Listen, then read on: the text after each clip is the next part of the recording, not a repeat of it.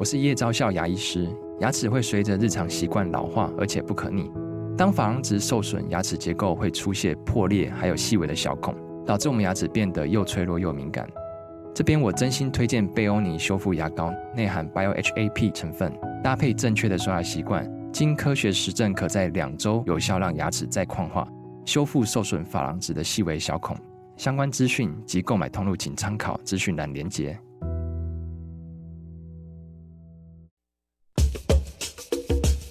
你要泡什么？要泡茶、泡咖啡，可不要泡沫经济；要泡泡糖、泡泡澡，可不要梦想成泡影；要泡菜、泡饭、泡妞、泡书本，就不要政治人物跟咱们穷泡蘑菇。不管泡什么，张大春和你一起泡新闻。台北 FM 九八点一 News 九八九八新闻台，今天我们进行的单元，我们的老台北。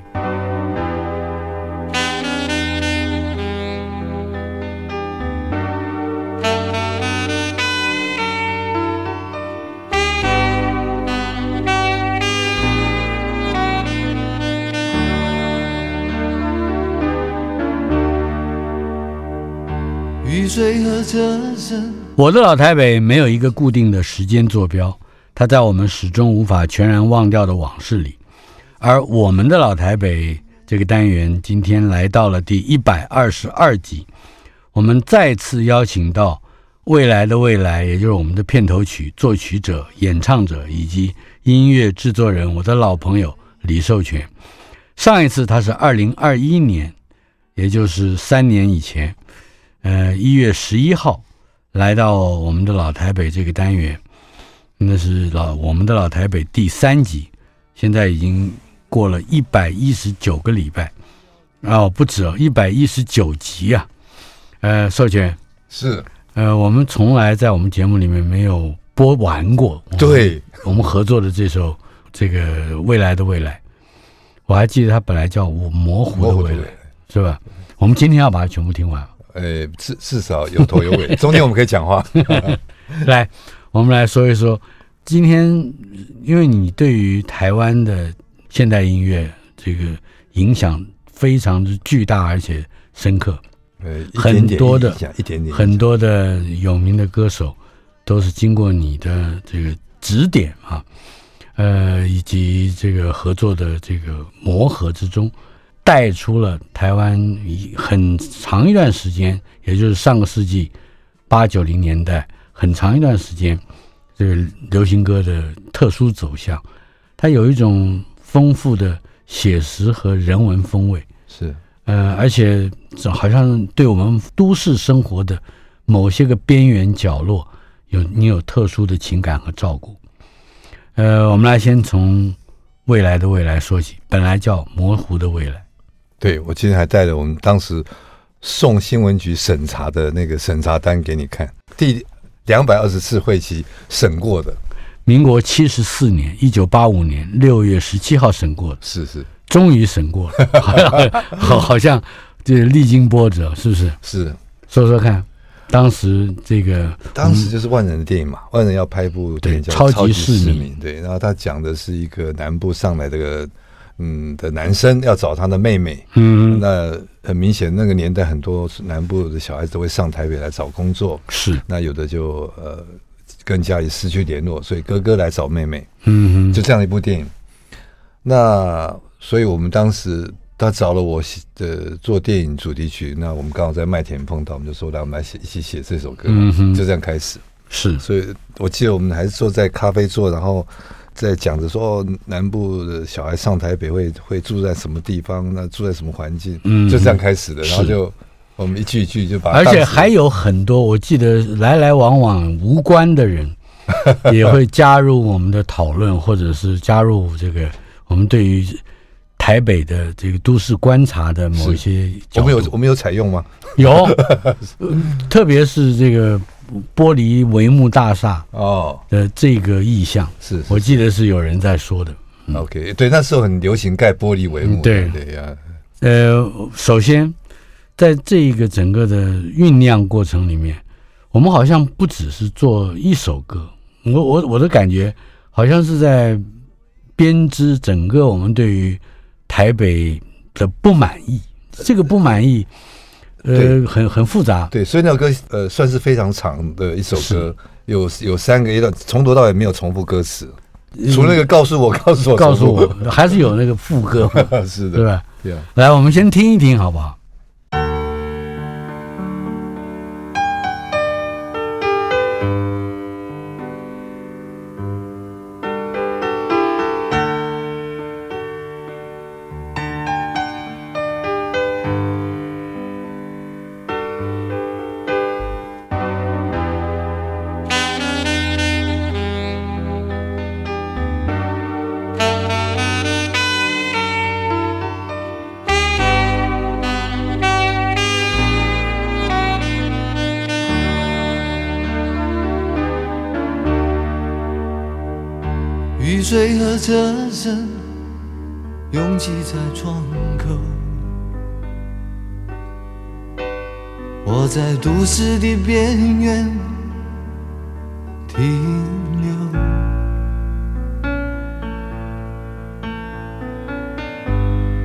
少年的往事在回忆中消失，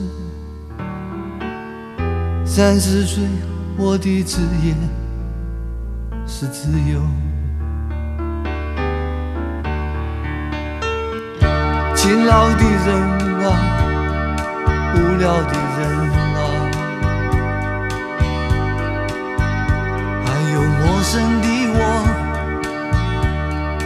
街头游走，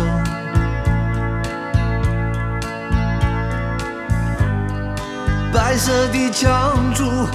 玻璃的黑幕，唱着改变社会的任务，告诉我。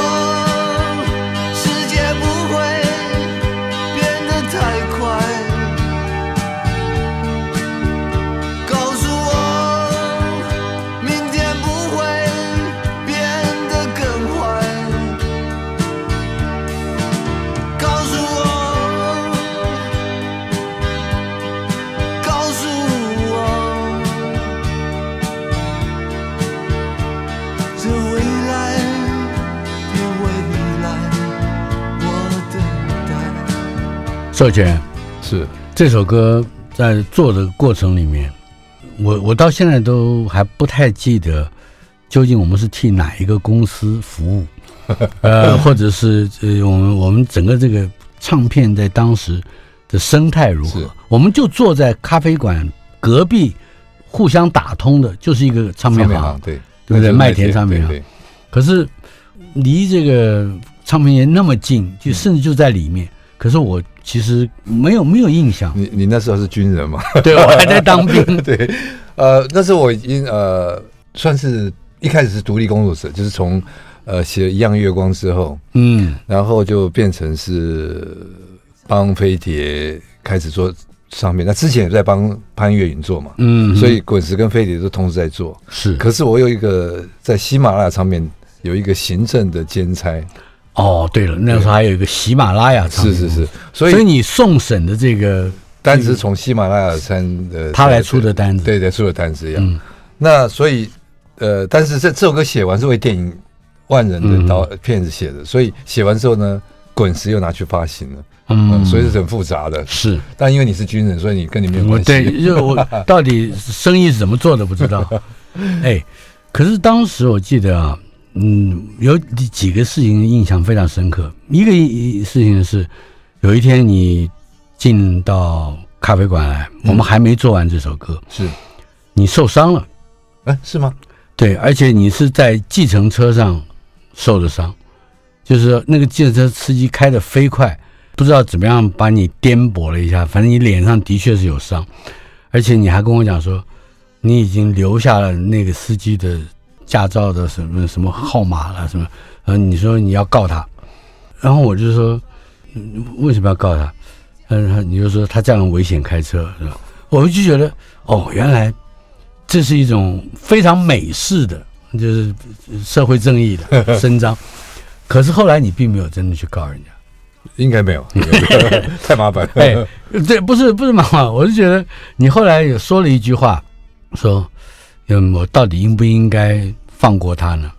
然后你就叹了一口气，然后接接着我再也没有听你说过你要告谁。是是，可是那个那个对我来讲，那件事情对我来讲影响非常之大，因为你要伸张你的受的委屈也好，或者你会突然冲口而出。是要透过一个法律的途径来解决，因为因为司计程车司机他是负有安全送对，你都有说，你当时 对对对对，那那个在八零年代这个公民社会的某种自觉，嗯，是是非强调，比如说我的权利、我的权益，还有我的这个安全，嗯，保障是。这呃，好像哎，我我觉得如果是我的话，本来就打一架就是了。很不同，可是你算算一算成本可能太高了，算了，有可能。还有另外一件事情就是，你买了一辆车，是后来八八六年的时候买的车，是。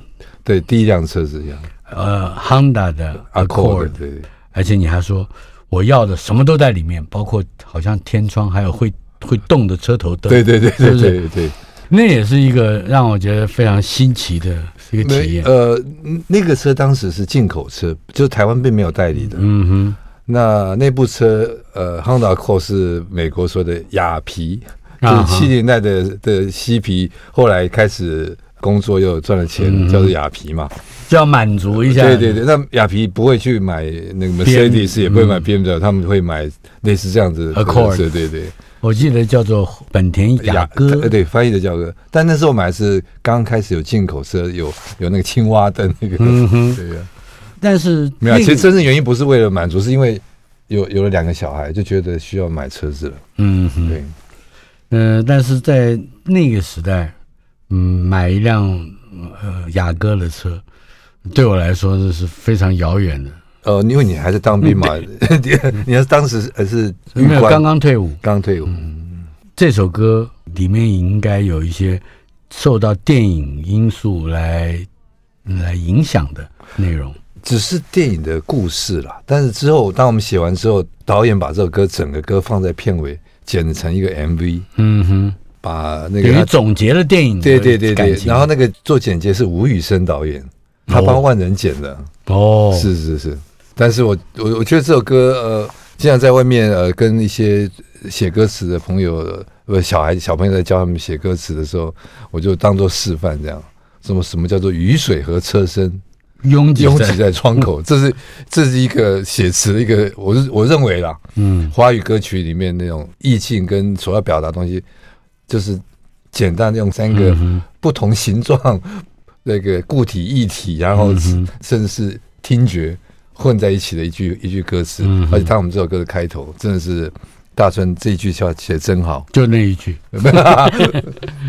不过啊，在当时的整个唱片业，似乎有一种非常蓬勃的气氛。至少我我我老老是听到说，哎，要卖几万张，大概就可以开香槟了。呃，这这个话常常听到。当时我觉得，呃，虽然。翻版很多哈，嗯、但是正版的呃，大概只要卖到四万张，四万张就算是畅销了，嗯、对对。嗯、但是现在当然四万张很难有人卖到四万张，嗯哼对。但因为现在都用川流，所以是不一样。但那个年代，我觉得那个年代我们在做音乐，总觉得随时每做一张唱片都觉得它会会畅销，是就是好像就少数就是滚石飞碟。在掌握整个市场的脉动，嗯哼，做什么都就是就想要红的那种感觉。八零年代中期正好也衔接着在七零年代已经非常蓬勃的民歌。民歌是，呃，我们我我们可以整个的把大背景回顾一下。我是我念大学是六十六十二年，七三年到七七年，嗯、那时候刚好是我在台中念书，然后台湾还有很多美军的时候。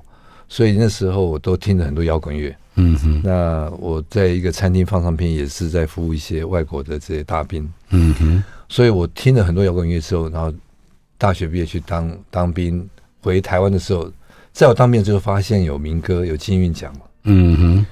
所以我一回退伍之后，我就去考了新格唱片，做金韵奖新格唱片的唱片公司的制作人。是啊，那个时候制作人是用考的。对，我我是考进去的，就是会考简单的乐理。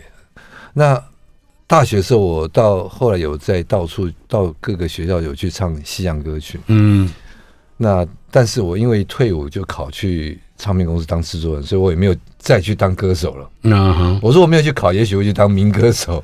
进入这行业是制作人，第一个工作就是制作人。嗯哼，那是一九八零年，是对，所以你也也并没有说要登台要唱歌吗？没有没有，就是当制作，因为制。当制作人，我是觉得很很也也很很新奇的，就是说，我听西洋歌曲太多了，嗯、所以对我来讲，我过去听过的音乐等于都是我学习的过程，所以我一到这个行业，以后马上第一张唱片做龙龙的传人李健福的，李健福就在里面放了很多呃各种不同的就是呃摇滚音乐的一些元素在里面，嗯，啊，跟编曲会谈怎么呃。什么样的概概念这样子？你今天带来的歌里面有一个是跟嗯民歌有非常密切关系。是是是，我特别特别介绍《包美胜》这首歌。那因为上大川节目，所以我就故意挑一首，哎，感觉是有一点点呃文学文青是吧？是这个要要让让你来解释一下为什么是阳光三叠？但是这个歌叫《阳关叠》，对，《阳关叠》。嗯，作曲是金文生，对，演唱是包美胜，作词是晋人。是，作词是晋人，晋人很有名的，是他是一个写哎写诗的写作家，嗯哼，那他的本名叫李靖，嗯，李靖，那他哥哥就叫李远，你这是小野的弟弟，是的，我们来听听李晋做的《阳关叠》。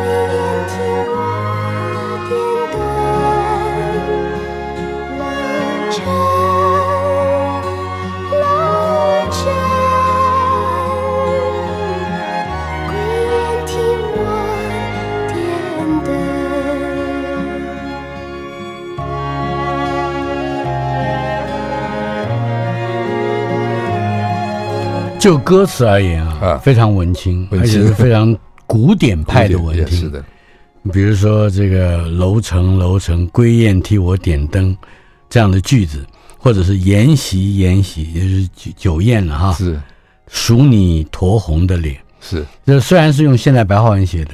但是它整个意象还是充满了古典的风味，而且它特别，我特别喜欢它那个出不了城楼，然后在楼层楼层，嗯哼，留子留宴席，然后在席宴席宴，数你酡红的脸。我就想知道，这个在当时做音乐的时候，配器啊、音场啊，是你是怎么去？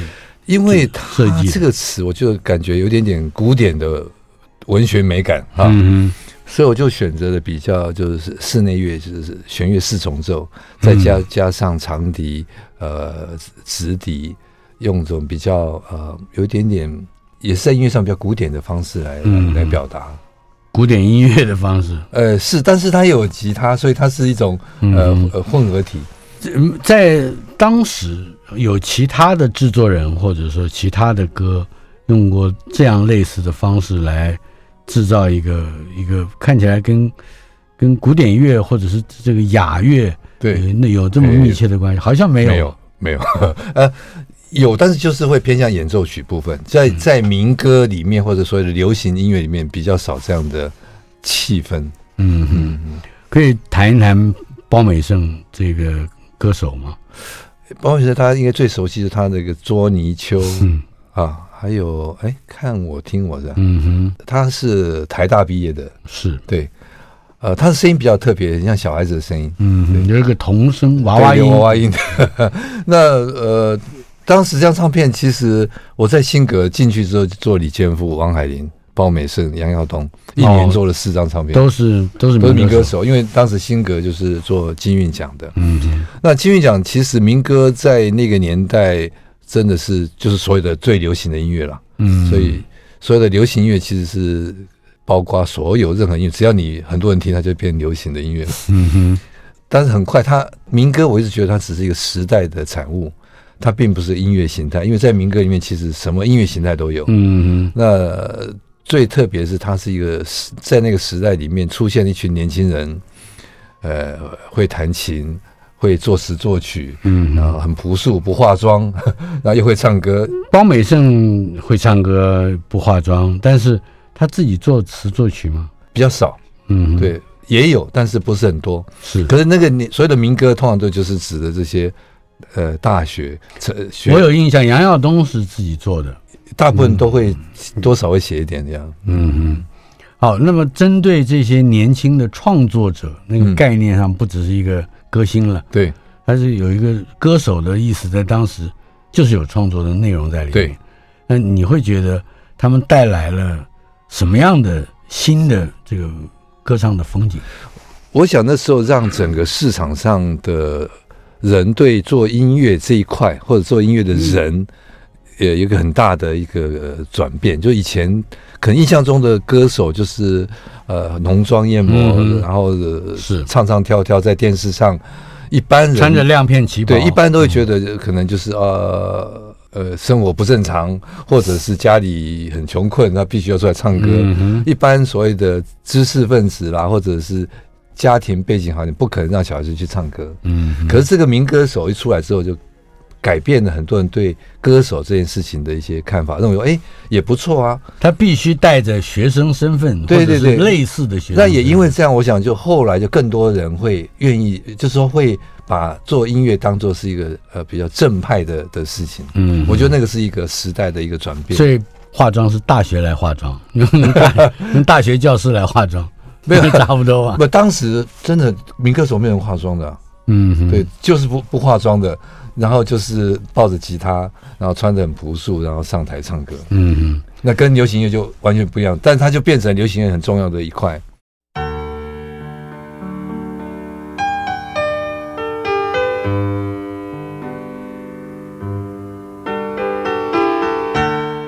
我们的老台北，今天我们的老台北撞上了我长期呃合作的一个好朋友。李寿全，他是音乐制作人，也是歌手。上一次在二零二一年的一月十一号，我们的老台北第三集为我们说的故事还不够，今天又为我们带来不只是几四首歌，是还有在当时你如何在台湾的这个流行乐坛，嗯，发挥你的特殊的、深刻的影响力。呃，你跟罗大佑。嗯嗯，在当时打造了一个不一样的，我们就说音场吧。是，嗯、呃，这是怎么发起的，以及怎么样得到回响的？我我们刚刚听的那个包美胜的是民歌，那是我一九八一年的时候的在新格唱片制作。我在那公司也只待了一年出头，我就离开了。然后我跟苏来、李千富。嗯，蔡琴，我们就组一个天水乐集，天水乐集做了两张比较实验性的一些类似民歌，有类似呃呃摇滚乐的这样的作品。是。那同个时期，罗大佑也开始做他的个人专辑，嗯，《鹿港小镇》《植物这一张专辑。是。其实我们两个有一点共通的背景，也不是背景，我们都在台中念书。他是中国医药学院，我是逢甲大学。是。那。他那张唱片的一个制作人是一个日本在台湾念书的同学，嗯，在中医药学院。那他们那一群日本人也刚好是我在放唱片的地方认识的人，所以我们我们有共同的朋友。但是我跟大佑从来没有碰到过啊哈。几次的学校的音乐会，可能前面我唱后面这样错过了，但我们真的不认识。呃，就校园音乐会也有错错身而过的。然后一直到后来台北的时候，OK，我们开始在滚石做唱片，知道哦，他正在做他的《知乎者也》的的的唱片。嗯哼，啊，他的《知乎者也》是一九八一八八一年，对对对，出来的时候，然后就突然就改变了整个整个台湾的流行音乐嘛。嗯可是当时还是他一个人，是。即使他写给张艾嘉的歌也不是那种摇滚，只有他自己的作品很摇滚。那之后他在做他的未来主人翁的那一年，嗯哼，也刚好就是余康敏导演要拍《搭错车》哦，想找罗大佑来做电影音乐。是，那罗大佑是滚石的嘛，嗯哼，就那天的聚会就是滚石三毛也把我拉去了，原因是罗大佑。在做唱片很忙，他没有办法顾到那个，顾不到搭错车。对对对。然后他说：“哎，这个是新的制作人，他也可以。”嗯，那我说：“好啊，来就来啊。嗯” 然后就接了接了这个搭错车的电影音乐。所以，哎，让我写了《样月光》，其实罗大佑是也是他让出了他的的的机会给我。是，其实我觉得我做音乐都蛮蛮理性的啊，就是我是我不是那种很很感性吧，就是觉得很开心的，我都是计划过了。我说罗大，那你不做，那你也要贡献一首歌吧？嗯，就硬凹他一首歌，就他就把《是否》他写给张艾嘉唱的《是否》啊，呃，张艾嘉的音域比较比较窄，所以他只写 A 段嘛。嗯，那给苏的时候，他写一个更高音的 B 段，就变成第二首《是否》。是，所以我们现在听到两首是，对对，我们现在听到《是否》苏芮唱的是不一样的，跟张艾嘉是不太一样的。所以这这个当时音乐里面还有侯德健，还有梁咏芝的歌，可是就差了。电影里面那歌手一炮而红那首歌没有，就是是本来是要给是那个梁咏芝的一首《变》啊哈，那可是那个歌又太温温和了，我就跟导演讲说这个歌没有办法有那种冲出来的感觉。变是变化的变。啊，对对对，想起初相见那那个是温柔柔的，是。那一个演员说那就是没有爆炸性的，那个让你来写，因为要一炮而红嘛。我说他说叫我写。那我就我说好，我就找念真写词，嗯嗯，所以你看一路一路来，我都是跟大部分跟作家一起合作。念真好像就在这个歌词上有点拖延，对不对？哎，也没有，他一直在写，写到最后都第二天要拍了以后，第二天要拍以后，他才是才拿到我那边，我就很快写，然后很快做一个节奏给他。对我，你你把那个时辰说一说。呃，那个晚上就是。我拿到歌词了，可是天亮要拍忠孝大桥的大戏，就是那个 MV 电影里面 MV，、嗯、可那那场戏只要有动作有节奏就好，并不需要完整的音乐，因为以前拍电影都是用后来用对的嘛，声音跟那个画面是用对的，所以是假唱。呃，没有就有节奏有音乐，但是没有苏芮的声音，因为它是 MV 嘛，嗯哼，也没有苏芮，就是整个台中央大桥的一个画面出来这样子，是。一个舞舞群从中央大桥这样出来，那我就。很快的把那个节奏先写给他，这样子，嗯哼，歌写好，但是只有没有录音，是我我拍的节奏，就写出了一样的月光，嗯，那里面还插了一句，就找罗大佑补了一下子，把那首歌补了哪一句？呃，什么寂静的大地在夜晚默默的哭泣，嗯，对对，就是大佑的惯用的那个叠字的 的的部分，那。这首歌出来以后，苏芮嘣就爆出来了，一个另外女的歌手，是一个革命性的一个一个一个一个一个出现。那不不管他的歌声，他的歌词，也还包括了他的造型。对对对，那他整个的风格。然后她穿黑色，跟罗大佑就两个就是一个黑色的一个旋风，就整个台湾的音乐就民歌正式宣告，呃，在流行音乐里面有这就是再见了，也不能说再见，但是就变成。就是就变成退位，就有另外一个主流出来了，就属于这个摇滚，就是我们现在听到的华语歌曲，大概从那时候开始整个转变了。嗯，整个制作上或者音乐的风格就比较走西洋西洋式一点的。但是你今天带来的下一首歌曲，苏芮那个就是对苏芮，但是因为《杨玉光》大家听太多了，我是后来又帮他做了另外一张唱片里面的另外一首歌，嗯，因为作词也是陈克华。嗯，所以也是所谓的，也是作家，作家。所以因为我他也是诗人了，对，我又蛮喜欢跟作家合作的，是，所以一起做这首《生命转弯的地方等你》。生命转弯的地方等你，作词陈克华，作曲授权，演唱苏芮。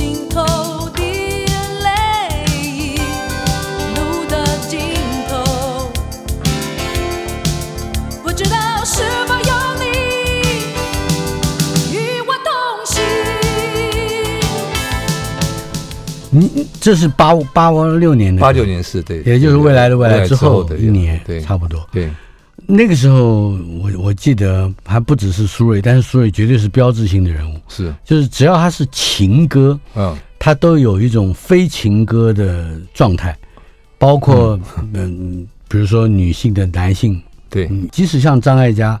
李宗盛在做制作他的《忙与忙》的时候，嗯，也把她打造成一个偏中性的女子，不再是从前那个婉约、呃、柔顺，而是，呃，她还有一些爆炸性的这个意思，感觉是那个知识女子。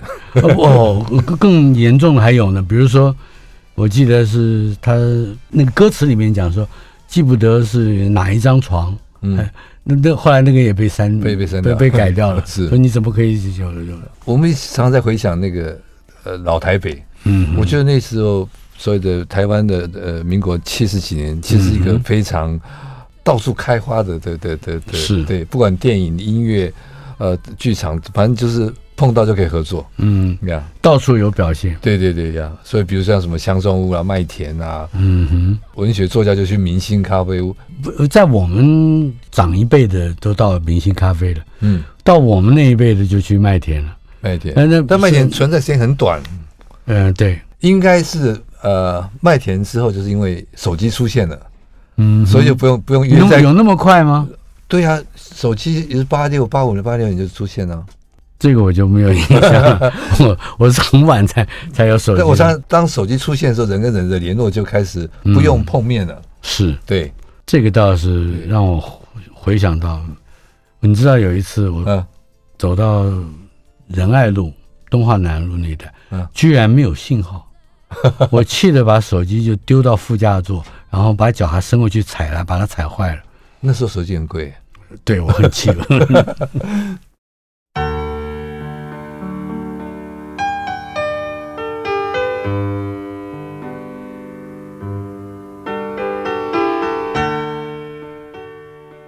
我们的老台北第一百二十二集，呃，今天访问的是第二次来回到这个单元的李寿全。寿全，你有一张专辑，嗯，可以嗯为我们介绍一下吗？这故事应该很多，《城南旧事》。对，这是我尝试的另外一种风格的音乐制作。嗯哼，那时候我跟郝广才我们一起。呃，创办了格林文化做童书，嗯、是。那他打算出《城南旧事》的绘本，哦，就是林海音，林海音的《城南旧事》。那时候我刚好也透过另外一个音乐人认识大陆一个钢琴家，叫做林海。嗯哼，那他的钢琴弹得非常好，我听过他的一些这些作品，我觉得，哎，我想把它打造成台湾的 George Winston。那个时候两岸还可以，呃，可以可以可以没问题。对，那时候在美国有一个很很棒的一个一个呃那个 New Age 的钢琴家叫做 George Winston，对，那他都是以四季去作为他创作的主主题。那我就跟那个呃林海，就是钢琴家叫林海，跟林海就差一个字，蛮蛮奇妙的。我说，哎，你是北京的嘛？啊你就写些歌，就是。呃，我随便他写，他也不晓得我要写什么。我说你就看到北京的风景，你就你就写。然后，但是唯一的就是一定要写《送别》这首歌。嗯啊，就因为呃，承认就是最最后结束在《送别》这首歌嘛。是。那这首歌一定要要改编，要变成一这个整张呃这个专辑里面的最后一首歌。嗯哼。然后他就写写了一堆音乐回回来给我。都都是以歌的形式，对对，他也没有写标题，就是短短的小曲子，他就任何的用他的所所会的语法写了很多音乐。嗯哼，那回来以后呢，就把林爱音的那个《城南旧事》的书拿出来，我就从开始找。他第一段《东洋骆驼队》，嗯哼，哎，东洋名字很漂亮啊，我又从里面找到冬天的太阳，对，找到一段音乐叫做《东洋》，像冬天的太阳的音乐就啪合进去了。然后哎，这首歌。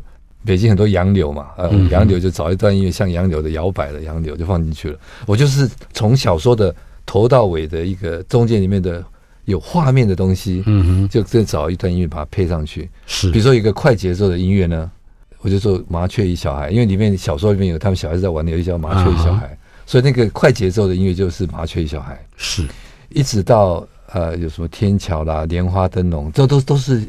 都是承认就是小说里面的一些是章节了，对对，呃，就是某一个意象，对不对？这可能是里面提到的。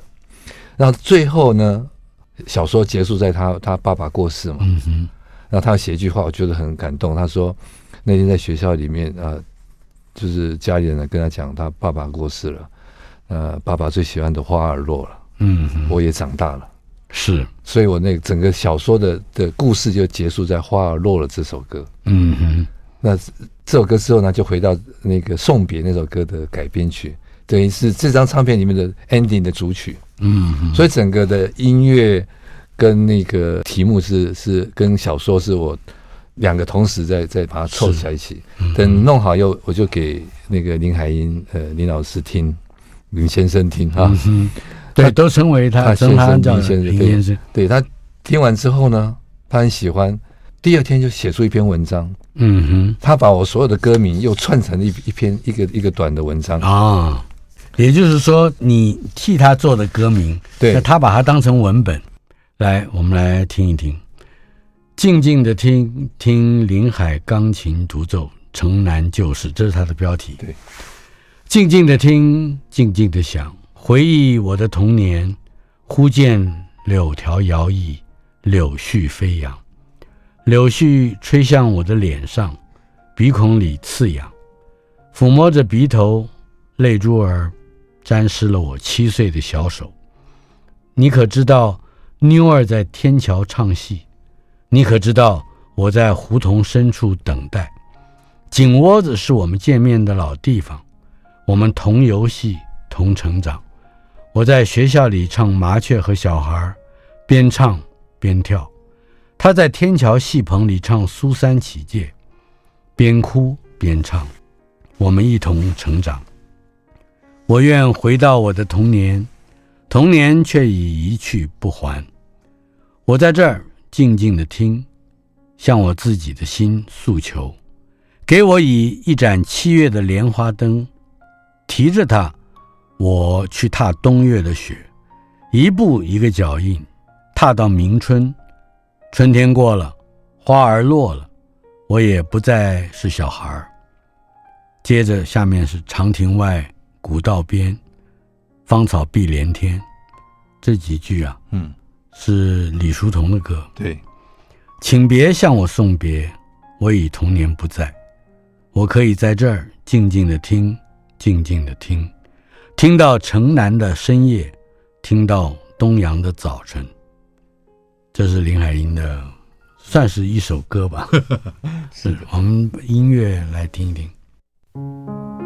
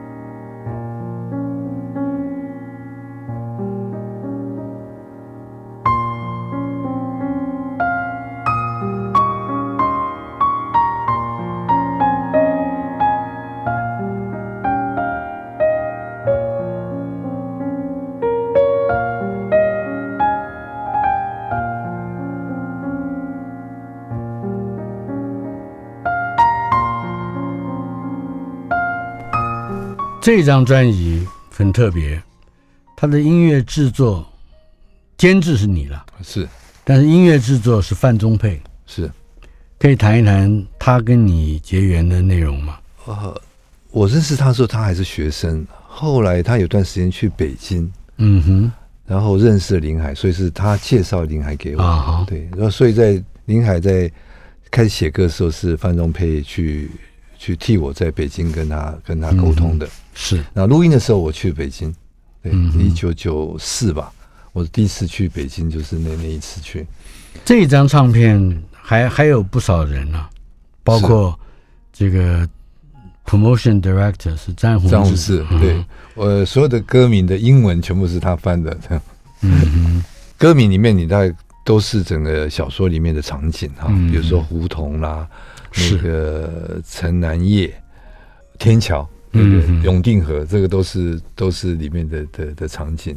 整体而言，《城南旧事》除了原先只是一部文学作品啊，是。用一个叙事散文的手段写出来，有小说的况味，嗯，并且大致上就是一部嗯、呃、比较低调的回忆录了。是，但是呢，这个书跟这个专辑有一个更密切的结合，也就是他还是为了格林的一个绘本，是，所以绘本也变成。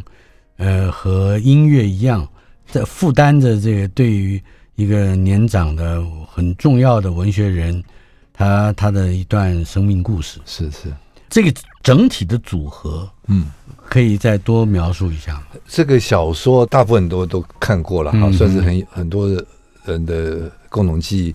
那我们用绘本在呈现的时候，我就觉得，哎，那除了做绘本还可以做什么？才会想到用钢琴去。去呈现这样的一个，嗯哼，呃，对北京的一个回忆，这样子。那林海钢琴弹得非常好，那我觉得刚好我们的歌名整个搭配，就让整个这个小说、这个绘本再到音乐变成是是，是整体的，而且那个淡彩的水彩，嗯，画风也极为出色，非常写实，而且有一种很蛮，我可以说我很少用的字，很浪漫的一种气味。而且它我们又只有钢琴，我我我里面没有用别乐，只用钢琴。嗯哼，所以一个钢琴跟那个蛋的水彩，其实是一个很特殊的一个我们的那。你要想象，就看这本书的人，或者说看这个绘本的人，正在听，这个音乐。是的，是的是是这样。嗯，这是我少数做的呃，就所谓的纯音乐的作品了。嗯哼，就你的这个经历来说，这个作品恐怕也是一个非常不一样的东西。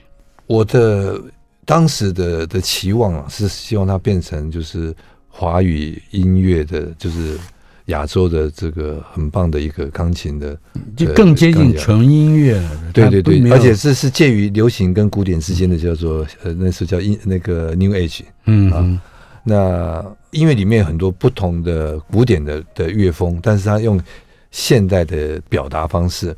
呃，我们曾经形容他，他的左左手是非常西方的和弦，那右右手是非常东方的旋律，哦，是搭这样一个融合体。当时销售量也还可以，当然不像流行乐那么的那么能够卖得好，所以呃，后来林海就转转去当那个电视剧的配乐的编曲，那比较在北京的发展，那比较呃可以。立即赚到一些钱，这样子。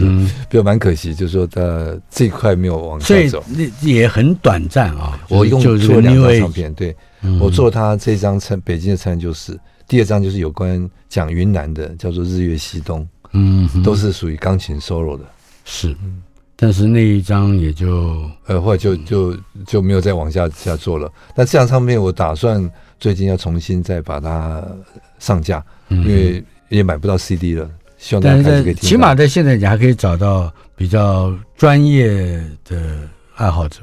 呃，现在音乐太多了，嗯，大概所有的专业爱好者都算是小众的。流行音乐就是这样子。是，呃，我们如何能够找到这个绘本？你可以告诉我吗？呃，格林文化出版，格林文化还还还在，还在还在。是，访问的是李寿全，为我们带来的第一百二十二集的。我们的老台北，下个礼拜我们继续。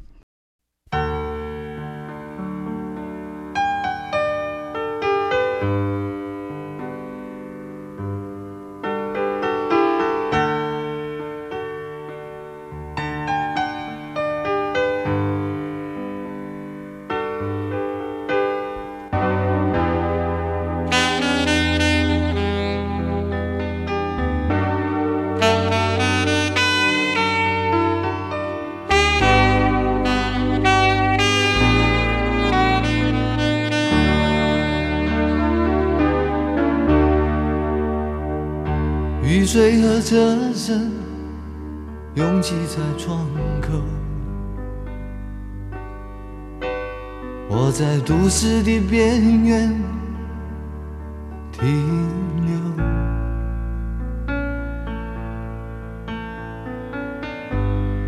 少年的往事在回忆中消失。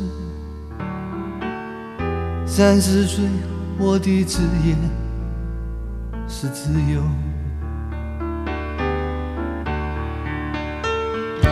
勤劳的人啊，无聊的人啊，还有陌生的我。在街头游走，